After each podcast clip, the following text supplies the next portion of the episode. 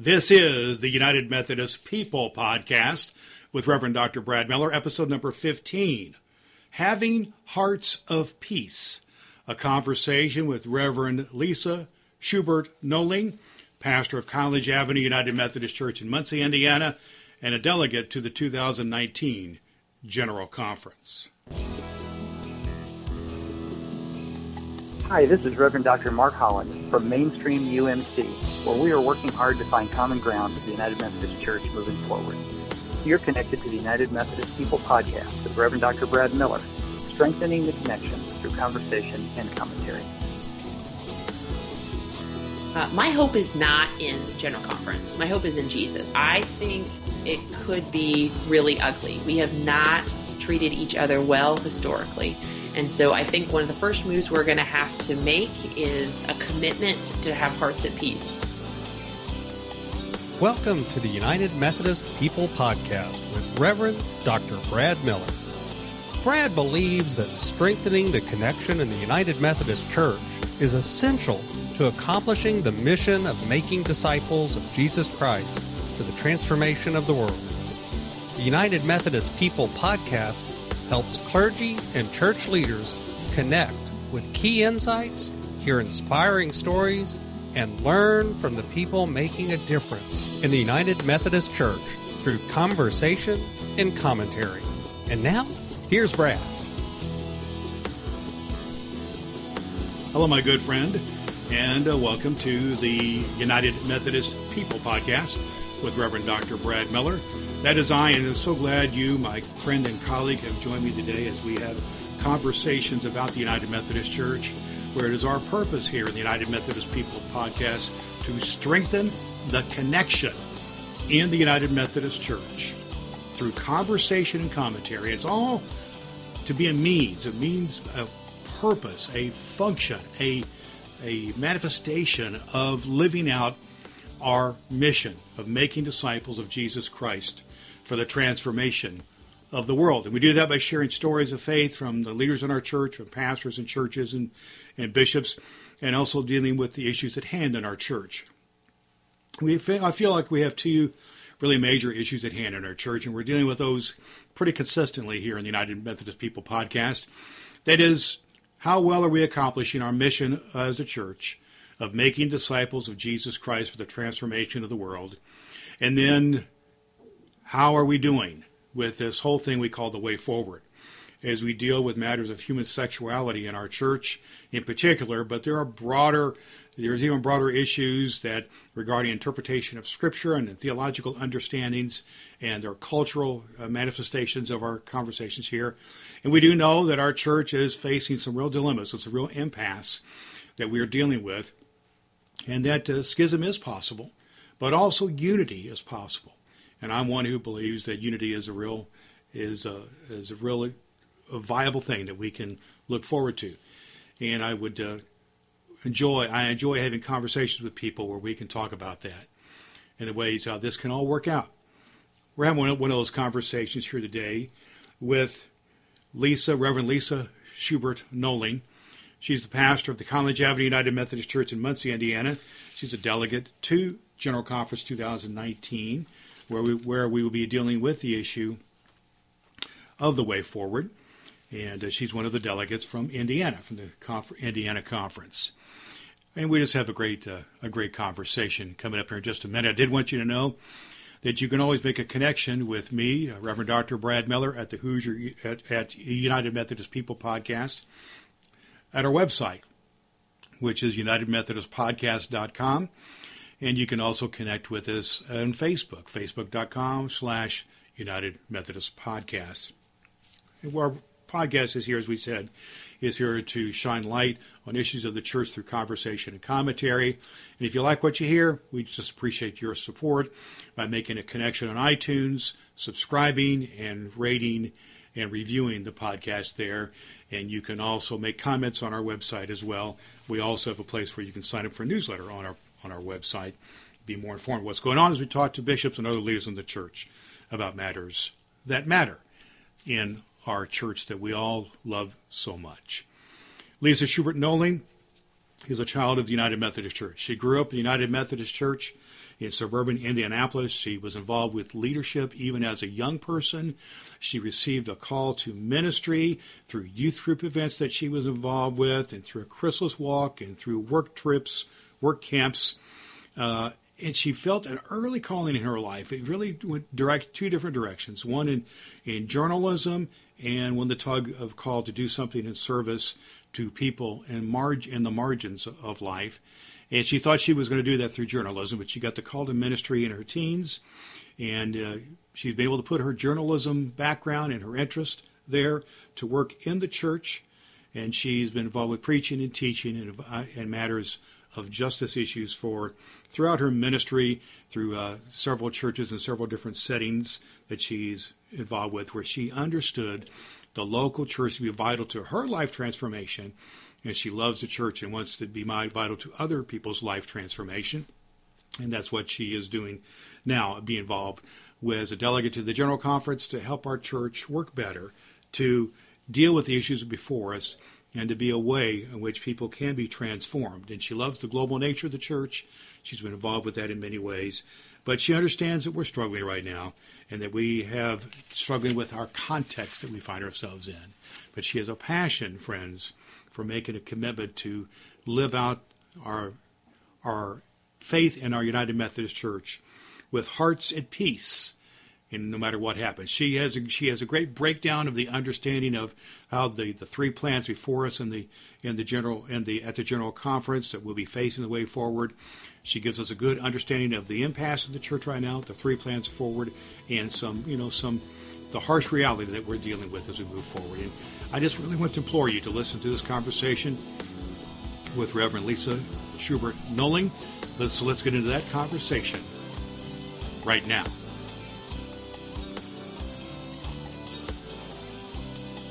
Reverend Doctor Brad Miller back with the United Methodist People podcast, where it is our mission to strengthen the connection in the United Methodist Church through conversation and commentary. And today we are having a just a tremendous conversation with a delegate to the two thousand nineteen General Conference. She is from the Indiana Conference, pastor at College Avenue United Methodist Church in Muncie, Indiana. And her name is Reverend Lisa Schubert Nowling. Lisa, welcome to United Methodist People Podcast. Hi, Brad. Thanks so much for having me. It is awesome to have you with us here today. And I know you're very engaged and very involved with a lot of things happening in the life of the church uh, here in Indiana, where we both are, but also in terms of the general church and all kinds of things going on in the life of, the, of, of our church. And you're passionate about uh, about about the life of the church and how it impacts people's lives. But I'd really like to start, Lisa, by talking about you a little bit in terms of your, how you got to this place in life. Tell me a little bit about your calling to faith in the first place, and, and then into ministry, and where it's led you to this point.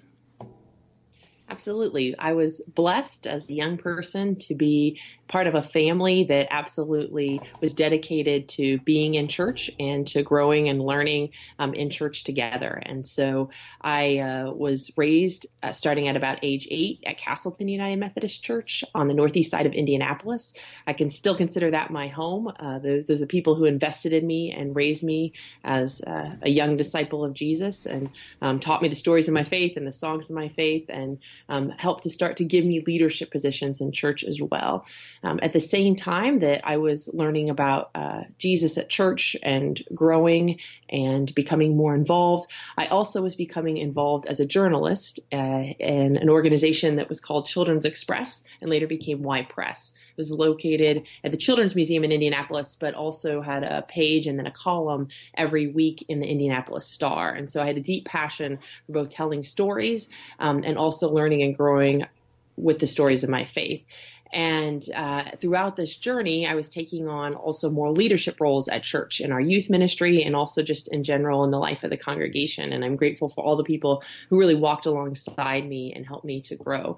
And I had certain times throughout my journey, especially my sophomore year of high school, where I grew tremendously through a Chrysalis walk experience, and then also uh, my first mission experience of going and serving others in Johns Island, South Carolina.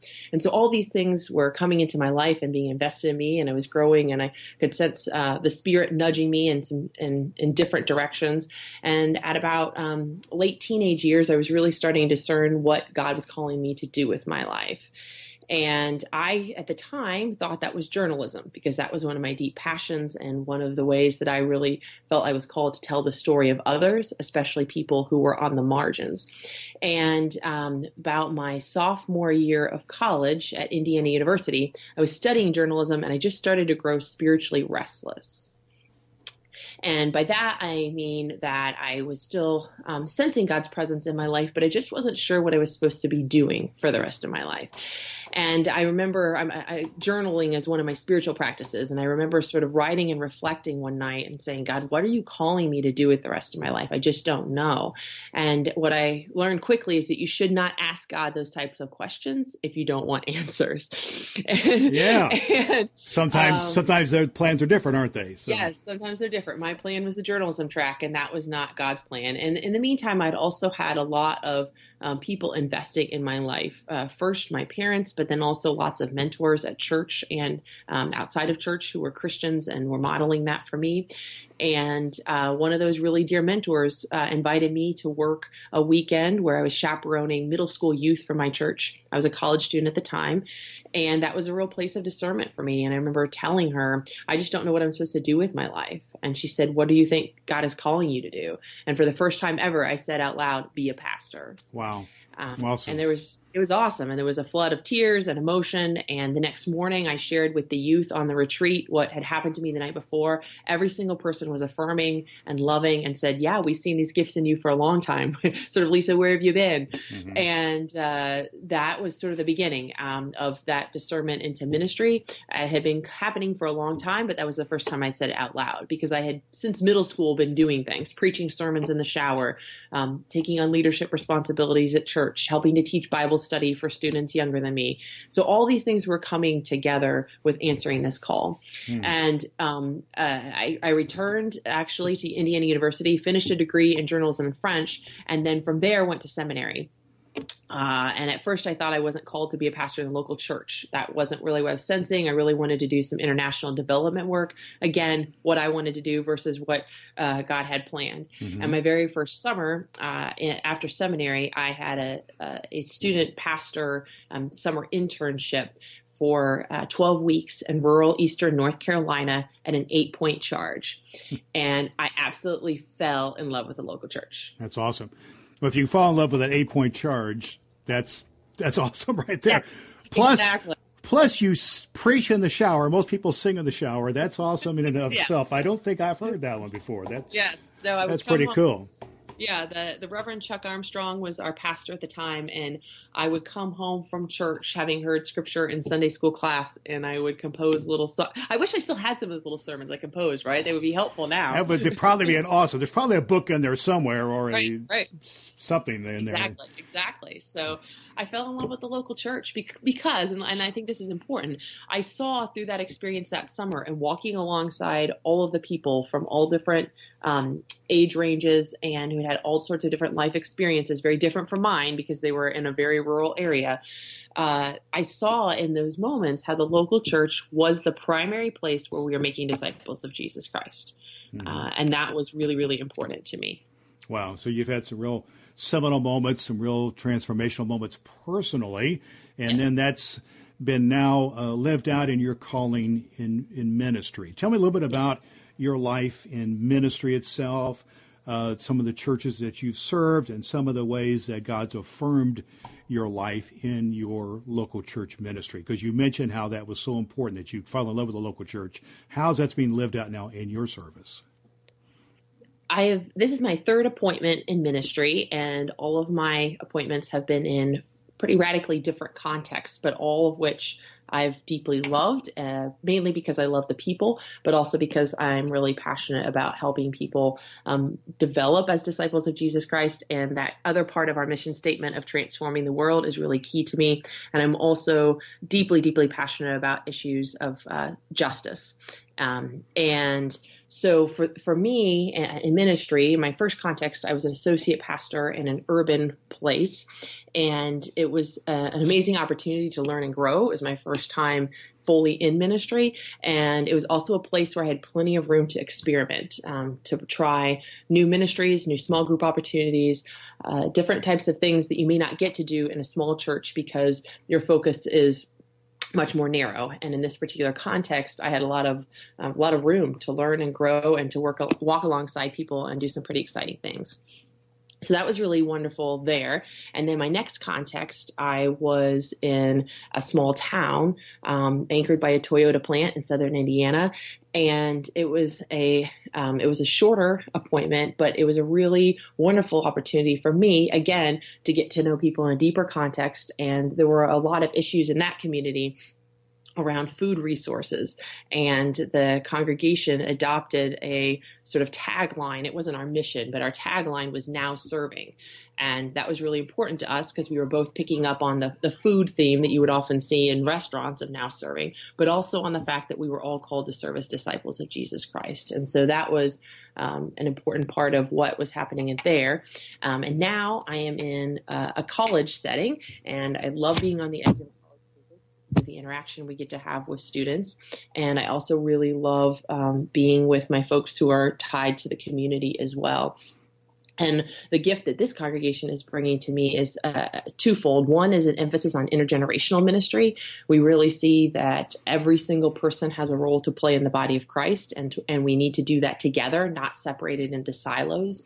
And then also um, a real passion for being a blessing, um, creating a culture of blessing of each other, and then also a blessing to the community. And we've recently narrowed that focus to be how we deal with poverty in Muncie. And we're, we're look, excited to look into twenty nineteen and twenty twenty uh, Uh, around important issues of poverty in all forms in our community. So you're intimately involved with the pertinent issues of the communities that you've lived in and the churches that you served, and and you're yeah. also intimately involved with uh, issues that are facing our church, as as much as you have, uh, are one of our one of the General Conference delegates from Indiana. Tell us how that came about, that you felt the uh, the calling or the urge or whatever it is that you felt to go for that. What led you to that place?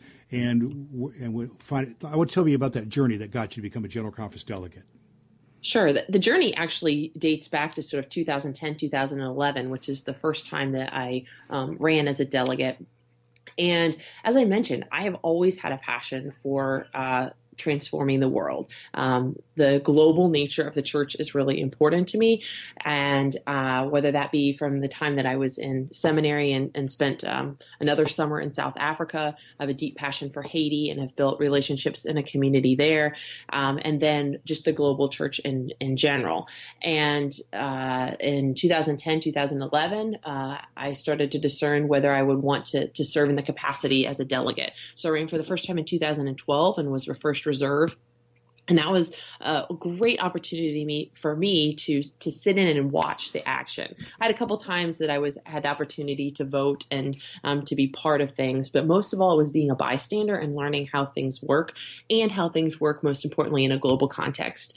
And I, uh, because of my background in French, um, can build some special relationships with our Francophone delegates, and that has been an extra uh, gift and an extra opportunity for me.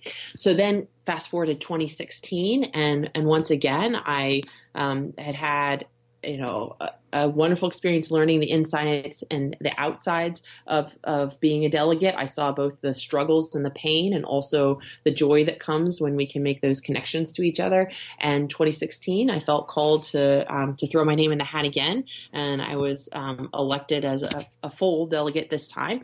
And then uh, the Indiana Conference decided to uh, keep our delegation from twenty sixteen going into twenty nineteen, because you're actually elected for four years, okay. And we decided to keep our delegation. And so that's where we find ourselves out now here in October yes. twenty eighteen, preparing for what's going to be happening in uh, February two thousand nineteen. I want to talk to you about that a little bit uh, in just a second here, but I'm going to frame it this way, uh, Lisa, and that is that our uh, our mission as a church is pretty clearly stated of making disciples of Jesus Christ for the transformation of the world. And you've mentioned that a couple of times already in terms of local church context, but in order to frame our conversation about the way forward, Give me your take on kind of where we are at right now in the church in terms of accomplishing this mission.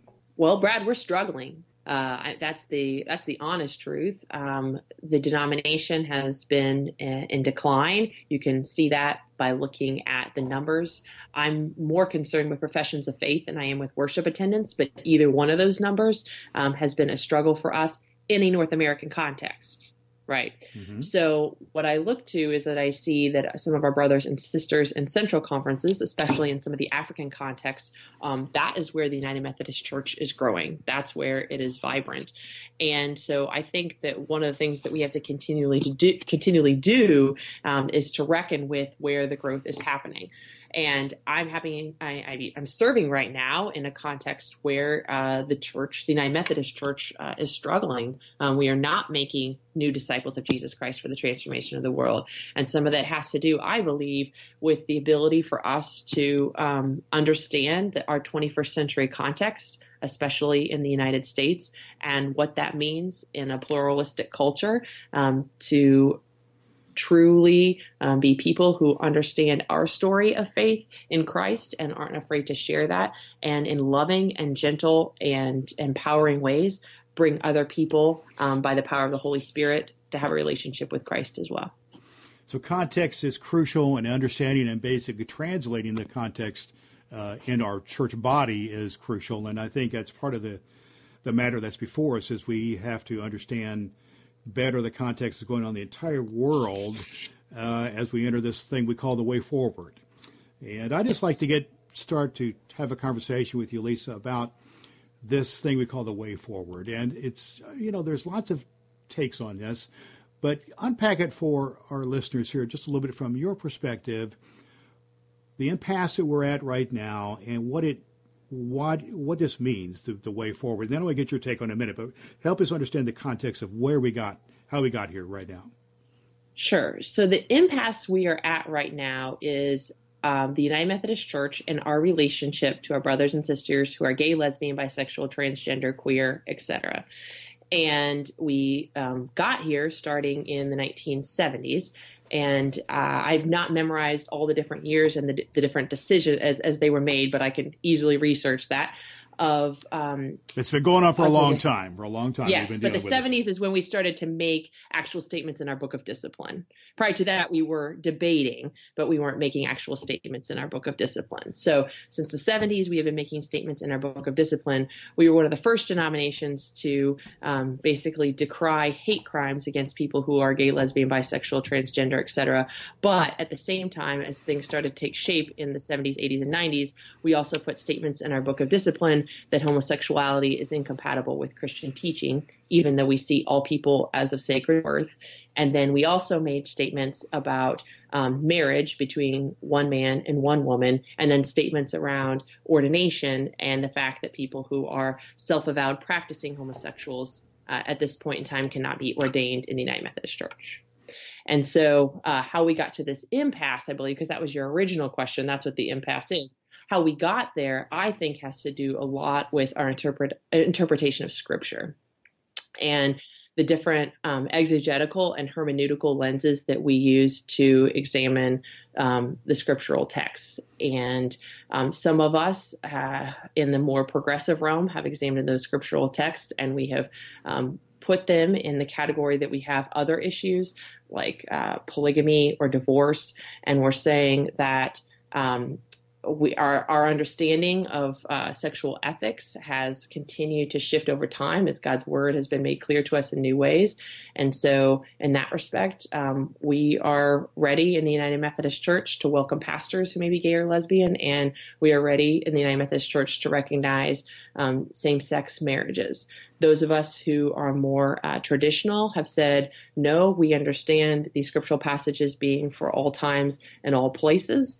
And um, we believe that marriage is between one man and one woman. And because of that, um, those who are self-avowed practicing homosexuals should not be ordained in our churches. And so um, we, here we are at loggerheads. Uh, there are different cultural understandings that go into that too, not just our scriptural interpretations, but those cultural understandings shape the way that we read scripture. And I would also say that, that we are we're complicated by the fact of being a global church, and that the church is growing fastest in some co- contexts that have traditionally been more traditional. But I'm not going to paint Africa with one paintbrush, just like I wouldn't paint the U S with one paintbrush. That's not totally true. But in general, um, Africa has tended to be more traditional Orthodox. Sure. And that's probably what we were talking earlier about how context matters and this whole Absolutely. whole uh, conversation that we're having. And yet, and this impasse has then been made manifest in the fact that we have a call to General Conference in February of two thousand nineteen. You're a delegate to that. And it's And it's called specifically to deal with this issue. And I think we could really define it ultimately over two aspects of this, the ordination of homosexual persons and the sanctioning of, of gay marriages. That's there's more to it than that. I we both understand, but kind of comes kind of comes down to that. And but I'd like for you to kind of frame for us, if you will, a few of the details about the, you know, there's three proposals before us, and give us just a couple bullet points on the on the plans, the proposals before us. So the One Church Plan is uh, what, what has been made by the Commission on the Way Forward to attempt to resolve our current impasse on homosexuality by allowing for contextual decisions, allowing um, local decision making.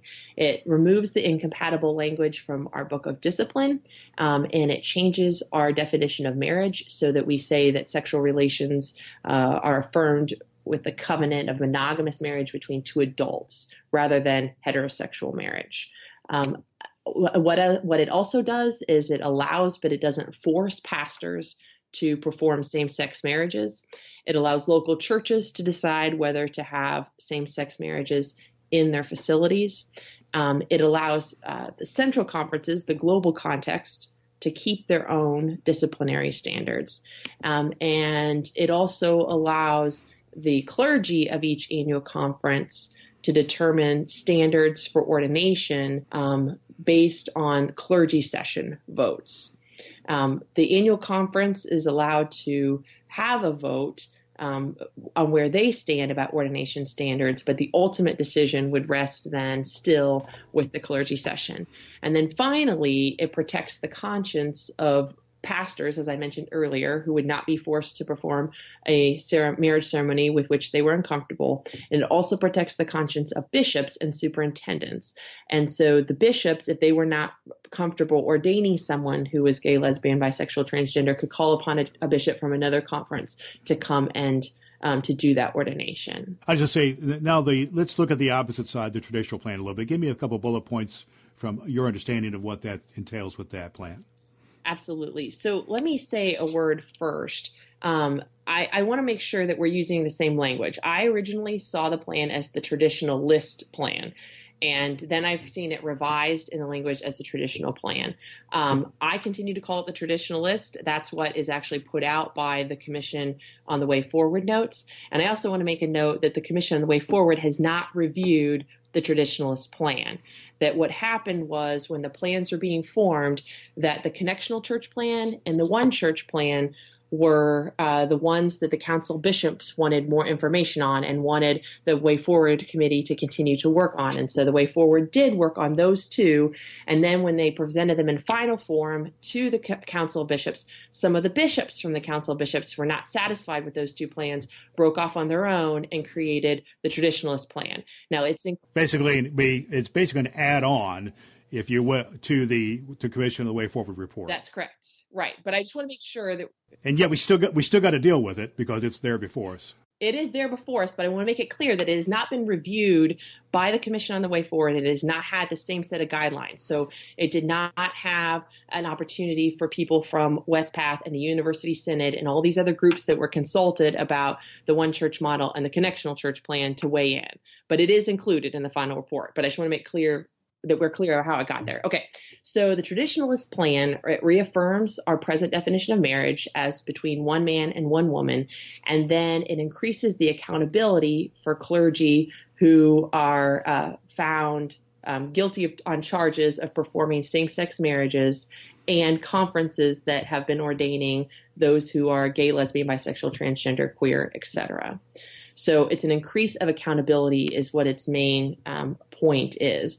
And uh, there are some other ways that has sort of broadened um, some of that accountability. One way is that it has changed the definition of self-avowed practicing homosexual to include anyone who is in a same-sex marriage or civil union, and uh, that any public statement could be evidence of that, and that um, annual conferences would not allow these people to be ordained or to serve a church. So that's an important distinction. Sure. An- another important distinction is that clergy are going to have to sign off on a covenant that they will not perform same-sex marriages, mm-hmm. and that there will be a mandatory minimum penalty for clergy who are found guilty of doing so.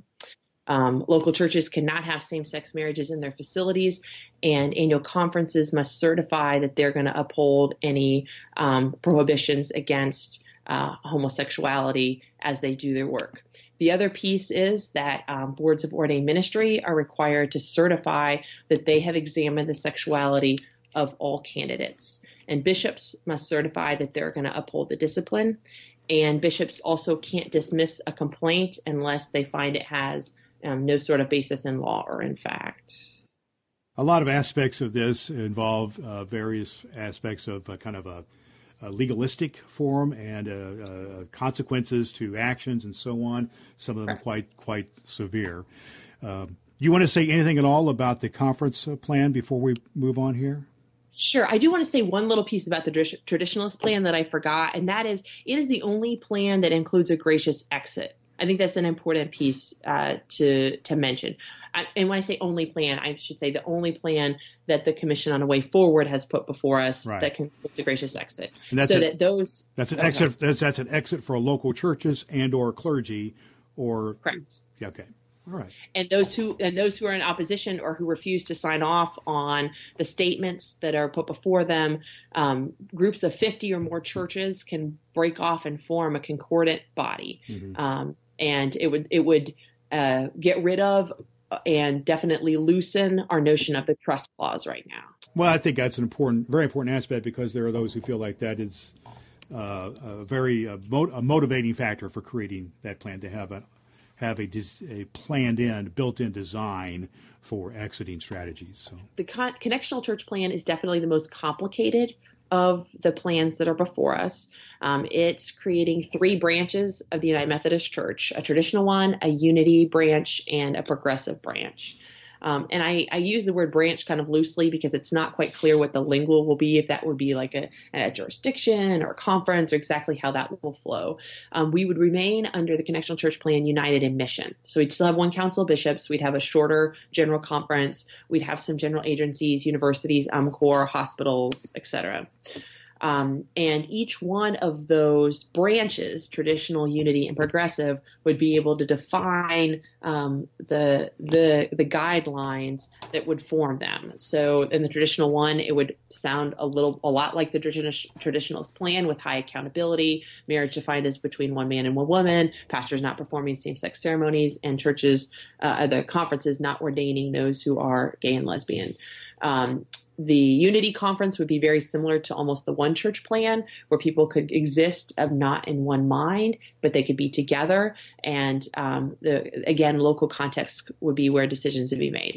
And then finally, progressive conference would define marriage as a union between two adults, and um, pastors in that context could perform same-sex marriages, and churches uh, would allow them, and people who are gay, lesbian, bisexual, transgender, queer, et cetera, may be ordained. So that is um, sort of how those would divide. But what's what's key to know in that is that it would take a, a, a series of constitutional amendments. I believe it's something like fourteen constitutional amendments to make the Connectional Church Plan possible, and probably ten years at least to implement. So it really emphasizes the ideological aspects of uh, of our church, and the complexities, in my mind at least, make it uh, you know very unlikely that we'll see that come forward. So just to, to narrow our scope, just for purposes of our conversation, we have the traditional or the traditionalist plan, and we have the one church plan moving forward. And you, as a delegate, are going to be asked to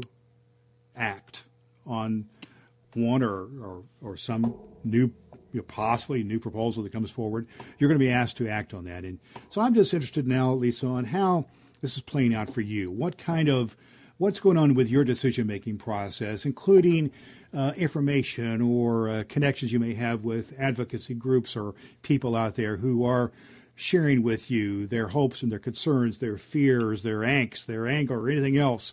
What's this process been like for you as you have to process now how you're going to vote? You're going to be, you're one of eight hundred something delegates, right? And we're going to be dealing with this issue. So for me, uh, that discernment is working on a couple of different levels. First of all, there's the personal discernment level of really um, where where I feel that God is leading me at this time. And I, one of the parts that I left out about my life growing up is that I grew up in a politically divided household. As long as I can remember, my parents' votes canceled each other out. And, and it never, it never occurred to me in that, that we could not live together. And in fact, I felt like my life was richer, uh, because I grew up in a household with a variety of opinions. And I feel that way with the United Methodist Church as well. And um, right now I'm leaning towards the One Church Plan because I believe that it offers a, a unity for us um, that is not just institutional, but is grounded in um, the Holy Spirit and allows for there to be space and opinion um, on uh, homosexuality, and allows local contexts to make those crucial and important decisions. It lets us be what we've been, and that's a denomination with a broad umbrella, where people of different political persuasions can be together because we're grounded in the gospel of Jesus Christ. And um, I have never understood uh, personally why um, homosexuality in particular has risen to the level it has in our denomination as being a potential church dividing issue.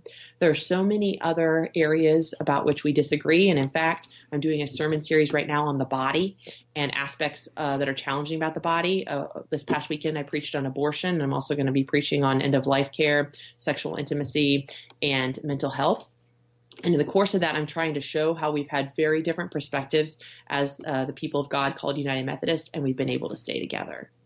Um, so um, for me, this is an opportunity for us to be able to stay together, um, to live into the difficult passages of Scripture like Ephesians four, where we're, we're called to be um, worshiping one Lord, one faith, one baptism, um, and to be um, to be gracious to each other, to maintain a broad theology, and at the same time, take one step forward, in my mind, towards um, including our brothers and sisters who may uh, be gay, lesbian, bisexual, transgender, et cetera. Um, I think it's a compromise, which means it doesn't satisfy anyone. Sure. That's another important thing for I, I think people need to realize, too. Yeah, I've heard somebody say there's enough in the One Church Plan to make everybody angry at one time or another. So, uh, yeah. But tell me what tell me what kind of conversations you are having either within the delegation that you're part of or within the local church or otherwise. What kind of conversations are you having with people that are kind of speaking into this decision-making in your process, or maybe we're actually uh, you know, moving or touching or something that happens? That's happening in both contexts, but that's happening very differently in both. So in the congregation, um, we are getting ready, and actually just two weeks time, we're going to have some holy conferencing time together as a congregation. I've met with my leaders and we've started to talk about this. I also, um, put before the congregation a survey to see where they are and what they would do if the United Methodist Church moves in certain directions. And I was really pleased to see in my particular local context that no matter what happens, eighty-eight percent of my congregation said that they would stay part of College Avenue. And that to me is a very hopeful piece. And I think the way that the United Methodist Church is going to move forward is because um, individual disciples of Christ are committed to the body that they're part of right now and are committed to making disciples and to living into our mission, and will continue to do that work no matter what happens to the denomination. The conversation I'm having with the delegates is very different. Um, many of the delegates in the Indiana Conference are uh, much more conservative than I am, and there is also a group of delegates that have not yet made up their mind. And so I've been investing my time in engaging conversation with delegates um, that are still searching. I mean, I, I think that that's really important. They're still discerning. They're still praying about it. And that's where I feel called to invest my efforts, is to have conversation with those who are who are still trying to figure out where um, where God might be calling them at this moment on, on a way forward. So you mentioned the context of conversations you're having in the local church and and and also within the delegation regarding this process. I am curious, I just have to say, if you're getting any input, positive, negative, otherwise, from up from beyond that. I'm thinking of advocacy groups or things like this. Absolutely. Oh yeah, absolutely. I mean, as a delegate, you always do. I mean, that happened in twenty sixteen, and it was a lot broader in the twenty nineteen General Conference is obviously very, very focused on a way forward. And so all the time, I mean, I get daily emails because we have a, a group a email that's out there that's available to people if they want to send messages to delegates. And um, then we also have um, folks who send us snail mail. I have folks who send me books in the mail. I have folks who send me um, lengthy letters. And so, yes, I get a lot of um, information from outside people as well. We have an opportunity in the church to approach major differences of opinion, but we have the opportunity to approach it in a civil Uh, Christian conferencing manner if we choose to, but we could also go another direction. We can also dissolve into utter chaos.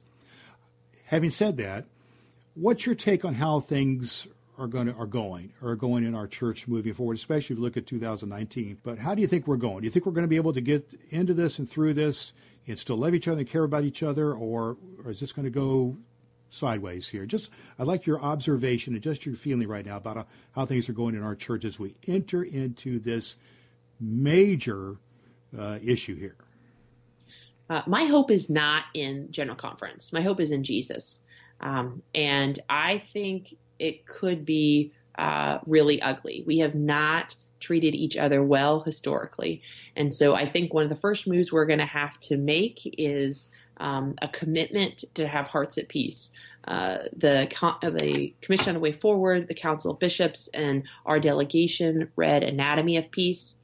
And we have, uh, there was also a statement that was made at the North Central Jurisdiction Gathering um, about what it means to be uh, people of peace and having hearts at peace. Have you seen that? I have Brad? not. I would like to okay. see that, but yeah. I'd be, I'd be happy to send you the link to that. Absolutely. But, um, and I, I think that has to be our first, our first commitment has to be to Christ, but then our second commitment has to be to have hearts at peace and how we treat one another, because the whole world is watching, not just whatever outcome, if there is one, um, from General Conference twenty nineteen, but they're also watching how we treat each other. And we historically have not treated each other well.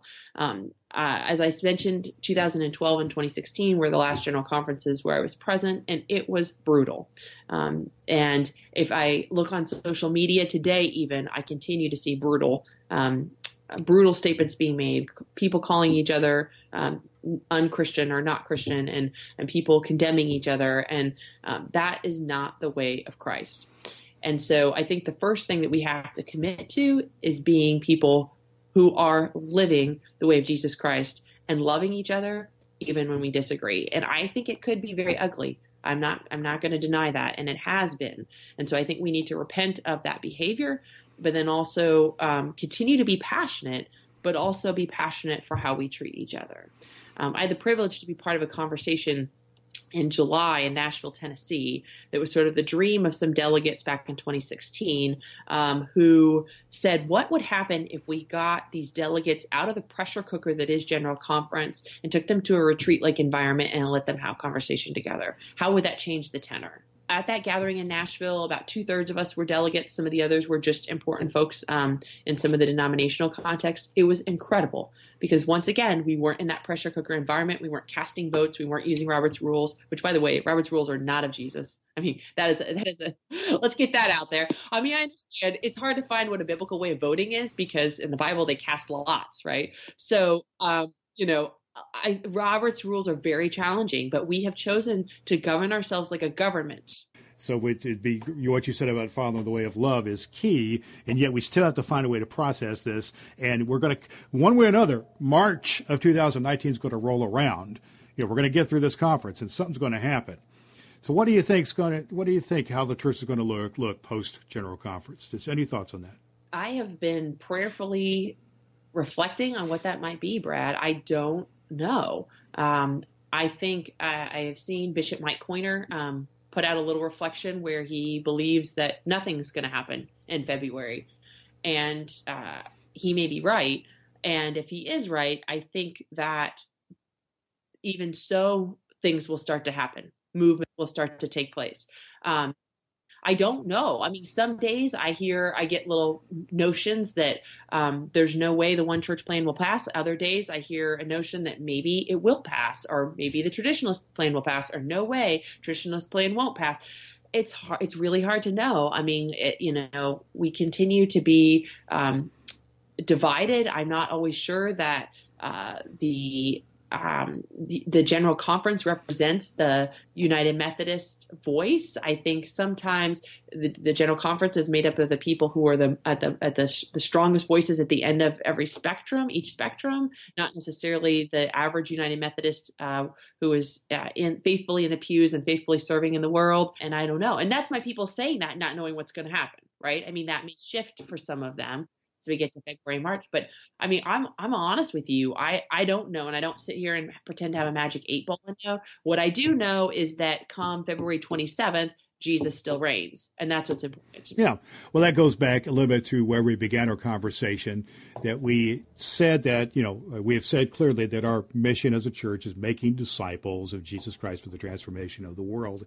And you mentioned how important that was in your own faith journey and in your in your service as a as a as a pastor. And yet, uh, I think it'll be very interesting, Lisa, how, what the implications will be of what decisions we make in terms of actually doing our mission.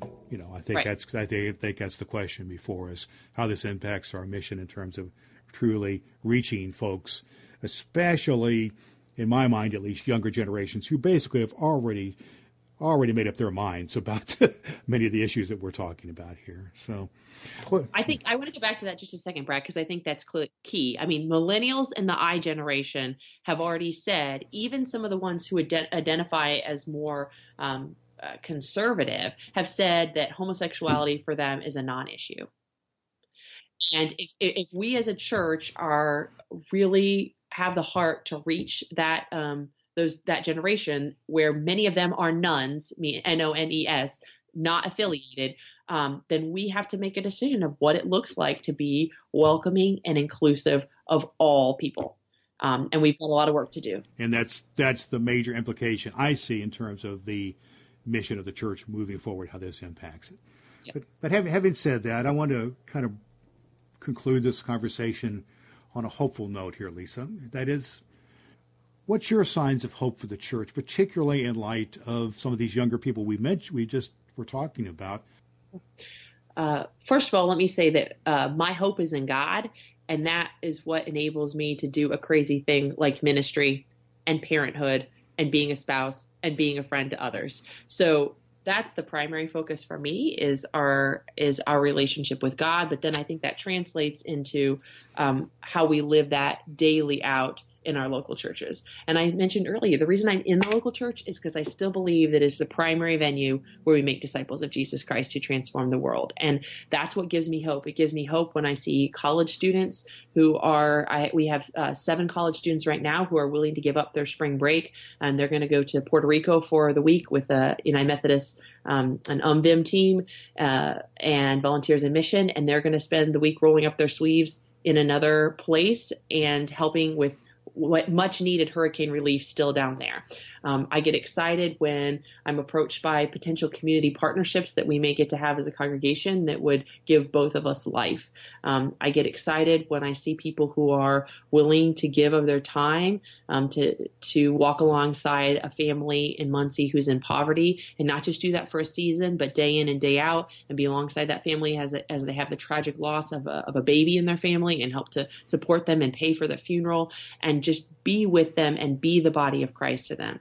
Those are the kind of moments that give me hope, because I believe that, that God's still going to be working in this world, and still going to be working through the Holy Spirit and through um, disciples of Jesus Christ. And what we're going to have to decide as United Methodists is if we're going to continue to discern where God's already working and where God's dreams are happening, and we're going to dream those dreams too. So I see that God's still at work what what my hope is then is that we will get on board with where God's already working. Mm, that's great. Get on board where God's working. That's a great, great place for us to leave things. And with you here today, Lisa, thank you for being with us. You mentioned some great roles in your life, wife and mom and friend, and as a pastor of College Avenue United Methodist Church in Muncie, Indiana, and a, and also a delegate to General Conference, but most of all, a follower of Jesus Christ. And so we thank you for being our guest today on the United Methodist People Podcast.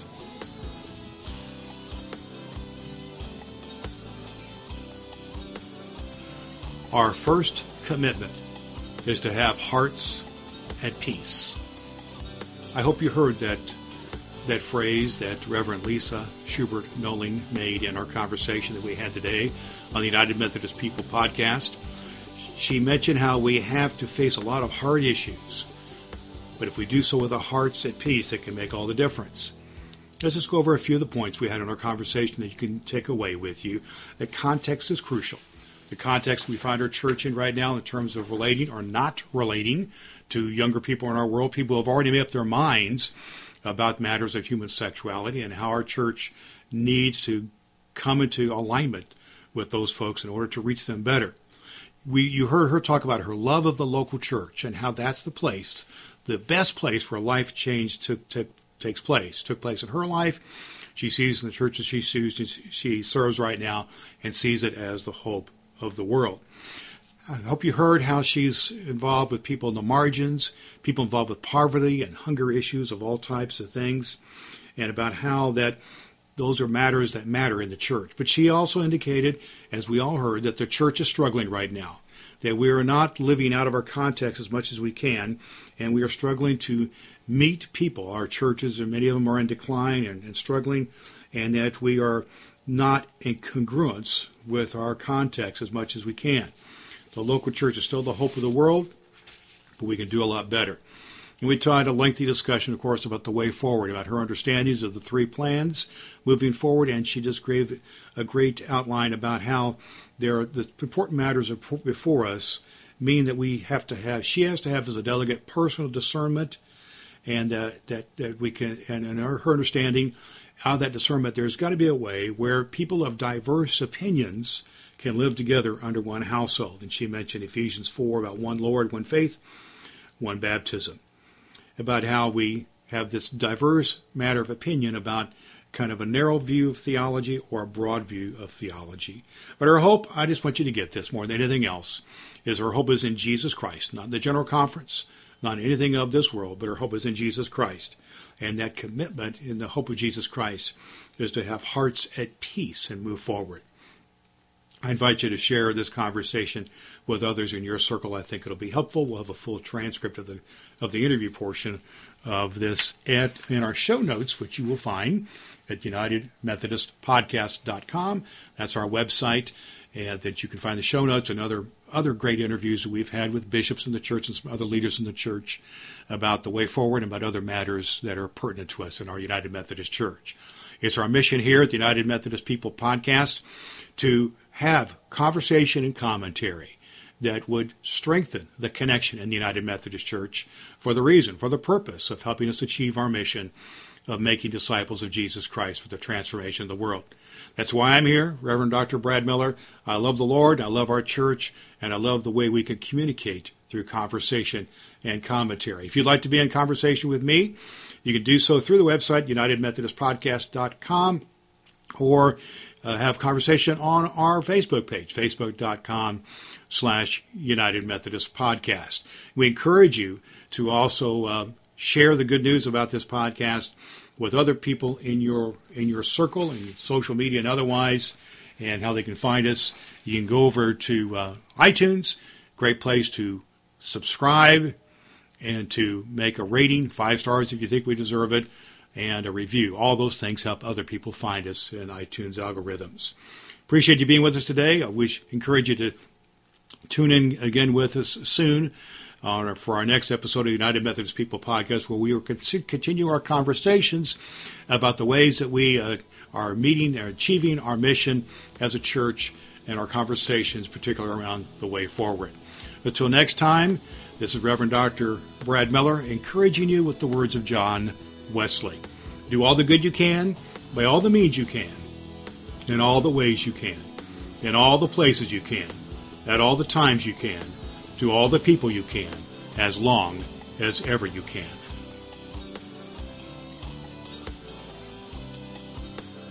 Thanks so much for listening to the United Methodist People Podcast with Reverend Doctor Brad Miller. You can continue the conversation and commentary about strengthening the connection in the United Methodist Church to accomplish our mission of making disciples of Jesus Christ for the transformation of the world. Visit the United Methodist People Podcast on the web at united methodist podcast dot com and connect at facebook.com slash United Methodist Podcast. And always do all the good you can.